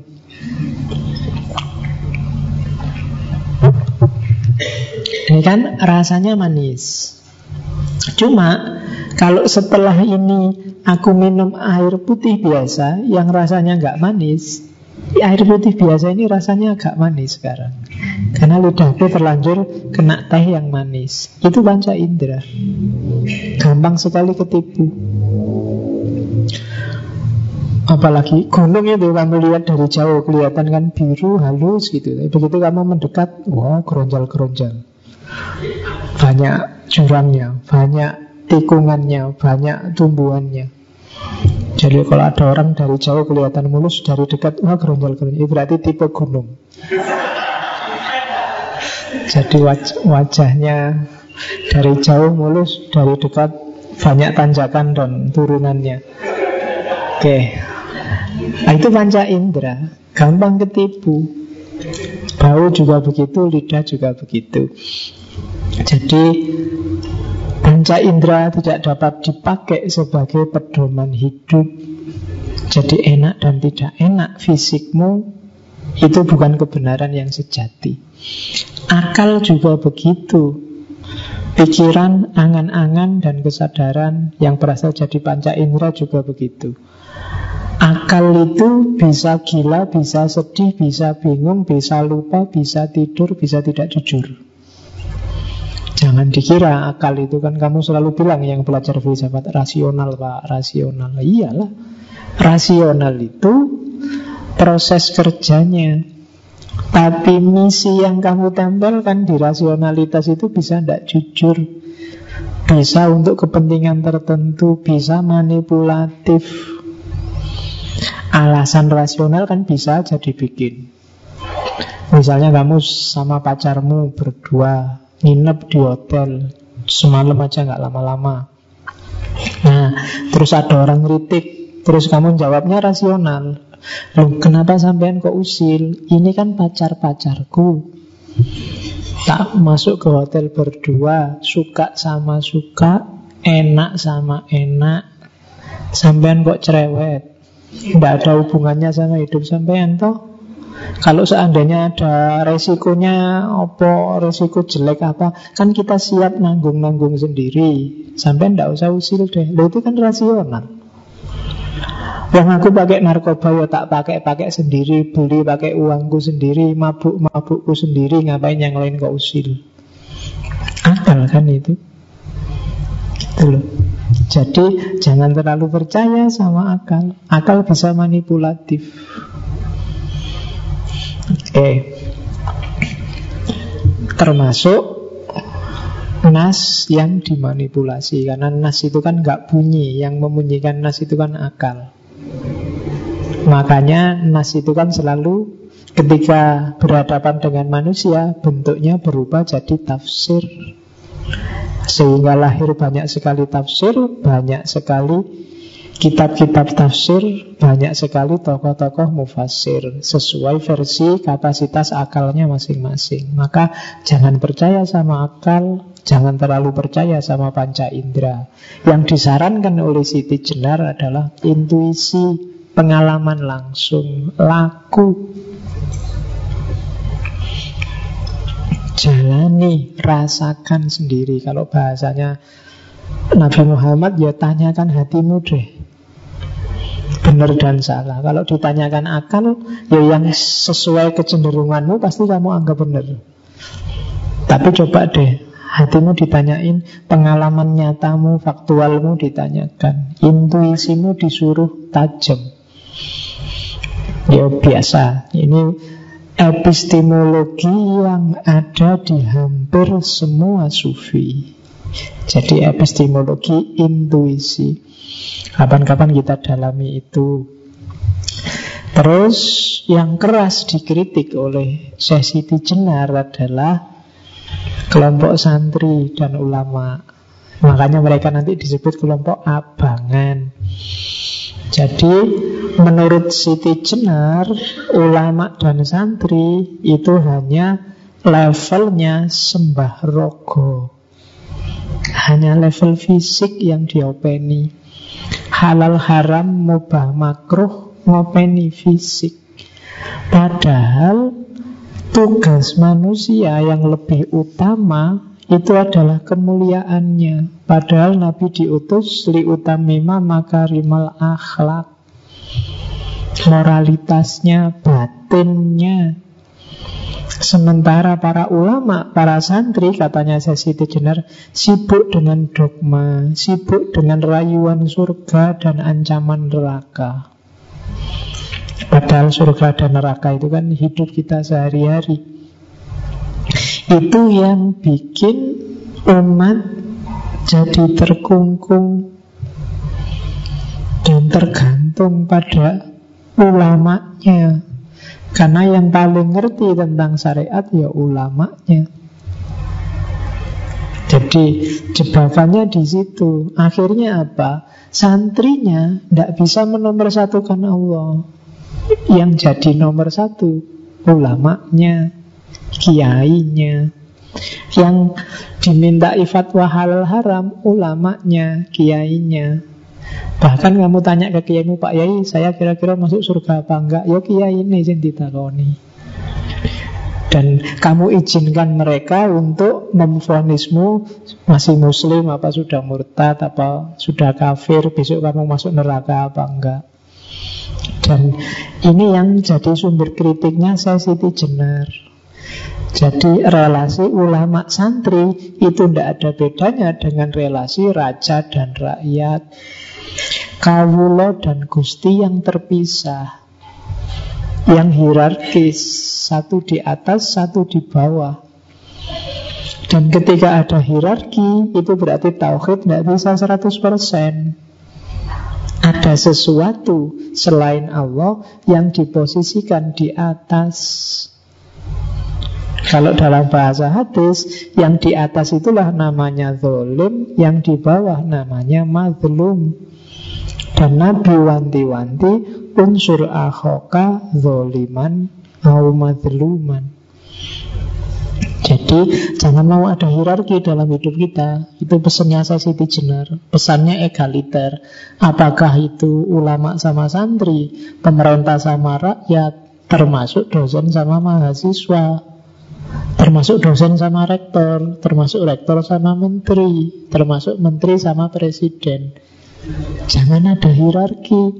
Ya kita saling menjalankan fungsi masing-masing, tapi jangan memposisikan di atas. Jadi orang yang menindas atau merelakan dirinya ditindas itu sama-sama bukan muwahid. Nah, duduk persoalannya di situ.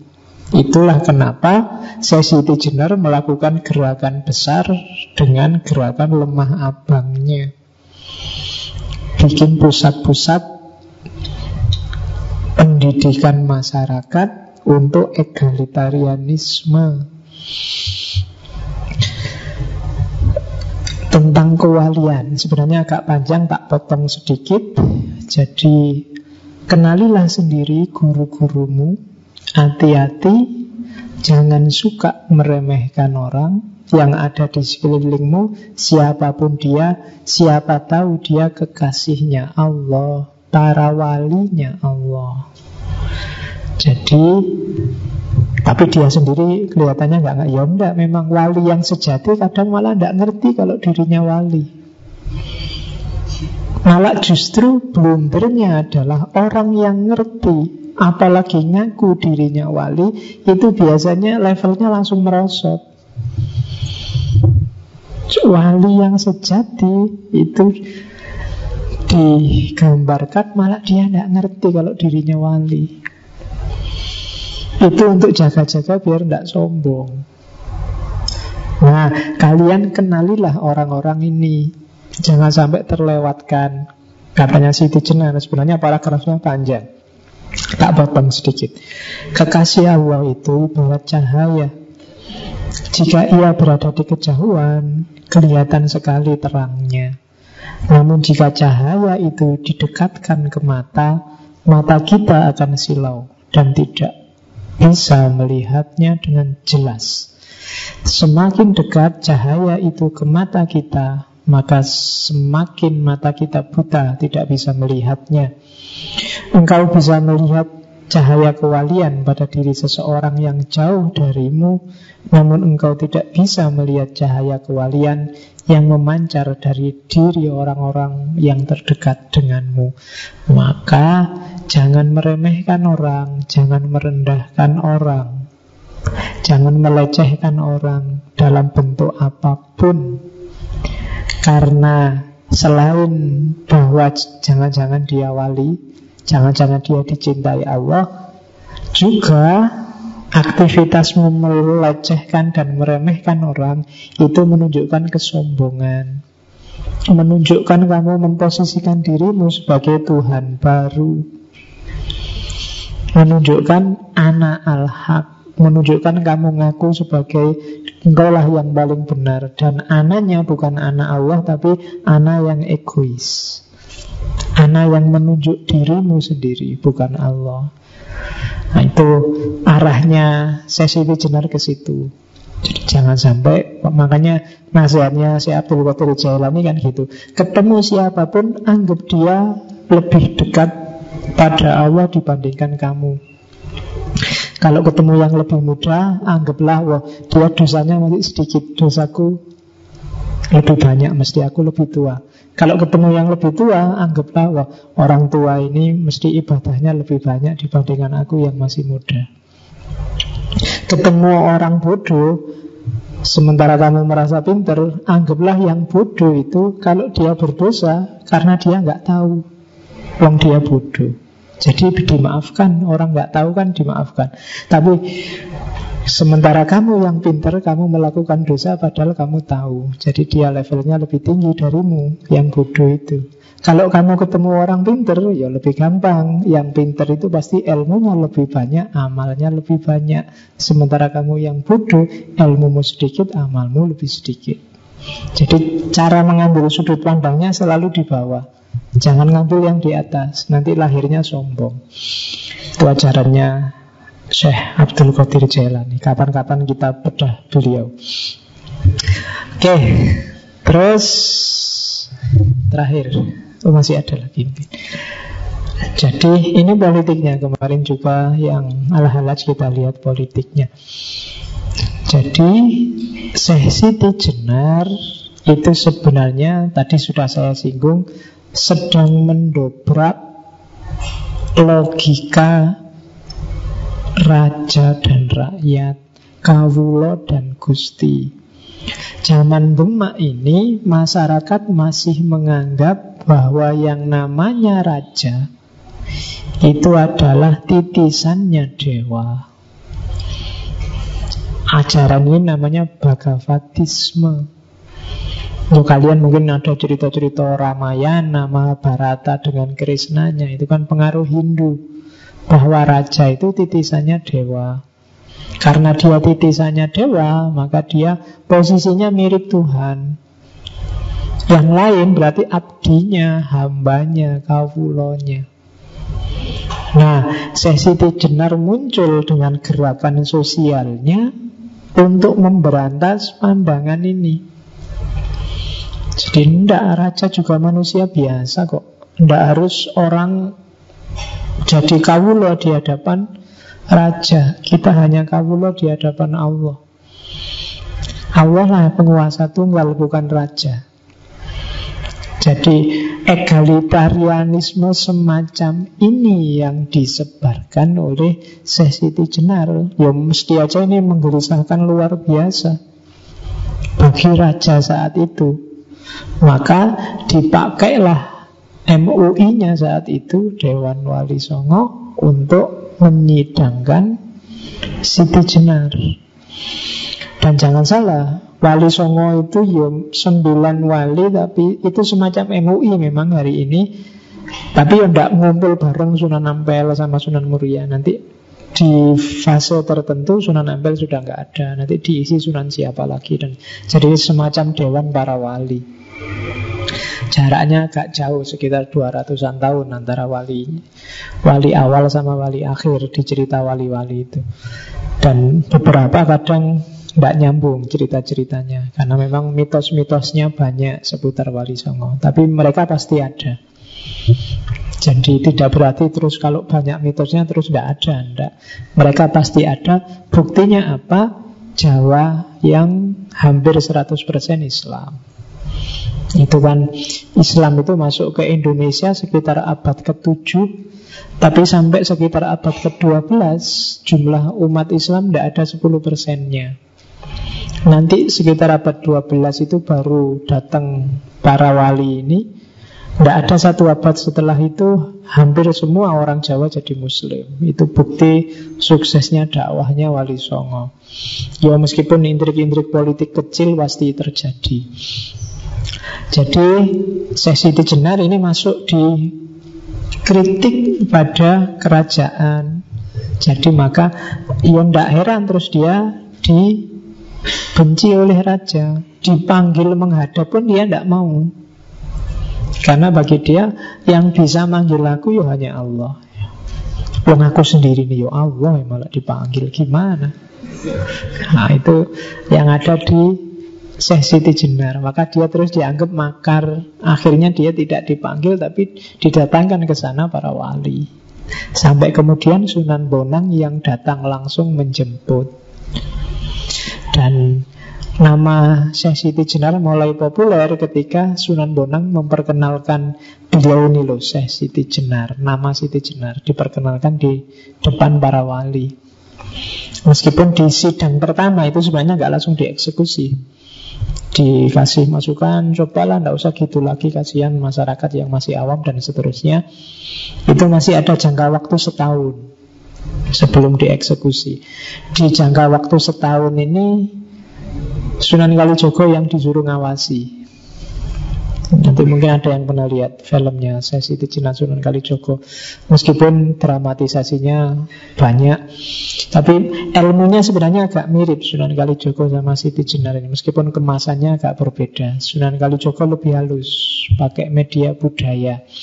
Sementara Sesi Jenar agak frontal Itu yang bikin banyak awam salah paham tapi kandungan ajarannya kalau diteliti sebenarnya nggak jauh.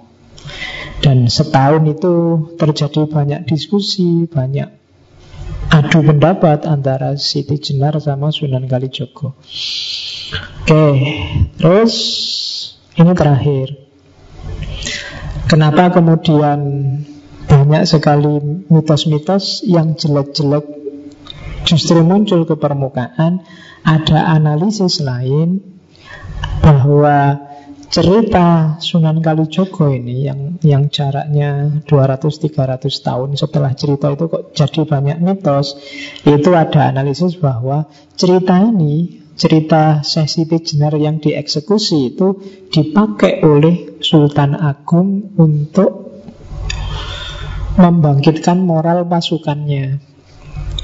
Jadi kan sesi Jenar itu terahnya jadi murid-murid besarnya yang tadi Ki Ageng Pengging sampai Joko Tingkir dan keturunannya itu kan nanti dilanjutkan di Mataram Islam yang sekarang jadi Jogja dan Solo itu.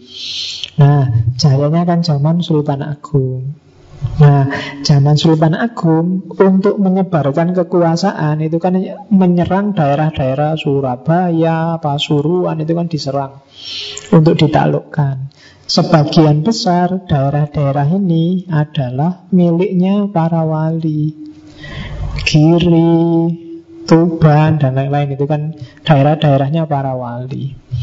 Para prajurit ini kan muslim juga semua Cuma ya agak gimana kalau harus bertarung sama saudaranya sesama muslim Apalagi tempatnya para wali Nah untuk membangkitkan semangat biar mau bertarung ini cerita-cerita mitos tentang Sunan apa tentang Sesi Jenar yang dieksekusi, yang diganti anjing dan macam-macam diangkat. Dengan cerita ini, ini pasukan Mataram yang pedalaman ini kan agak panas ini. Wah, Sunan gue diginiin. Ini guru-guruku ya diginiin. Kurang ajar wali-wali itu memang. Nah, semangat bertarungnya bangkit. Maka mereka siap untuk tarung meluaskan wilayah jajahannya Mataram saat itu. Jadi ada ada analisis semacam itu dan itu ya masuk masuk akal saja. Karena politik itu kan memang caranya selalu begitu.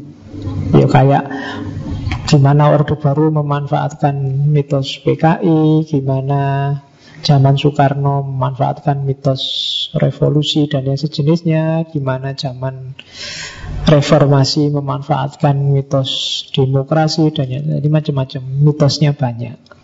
Jadi kadang-kadang yang masuk ke memori masyarakat itu yang mitos-mitos, bukan yang ajarannya.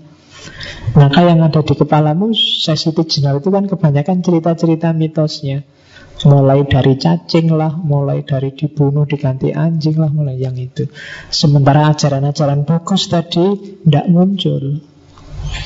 Sehingga orang cepat menganggap bahwa dia sesat, alirannya al-halaj, ngaku Tuhan, titik. Nah itu yang terjadi di kita selama ini. Jadi yang jelas ceritanya Kak mirip dengan Ahalas Beliau dieksekusi Entah kemudian memilih kematiannya sendiri Kayak di bukunya Pak Munir itu Atau dieksekusi Atau mungkin ada jalan lain Tapi yang jelas dia harus berkorban demi ilmunya Demi ajarannya. Sama kayak Al-Halat Sama kayak Socrates. Termasuk demi besok Hipatia Dia demi ajaran-ajaran neoplatoniknya Sehingga dianggap murtad. Oke, saya kira itu yang Siti Jenar Martir. Sekali lagi minggu depan Kita ketemu dengan Filosof perempuan. Kurang lebihnya mohon maaf Wallahu a'lam bisawab Wallahul muwaffiq Wassalamualaikum warahmatullahi wabarakatuh.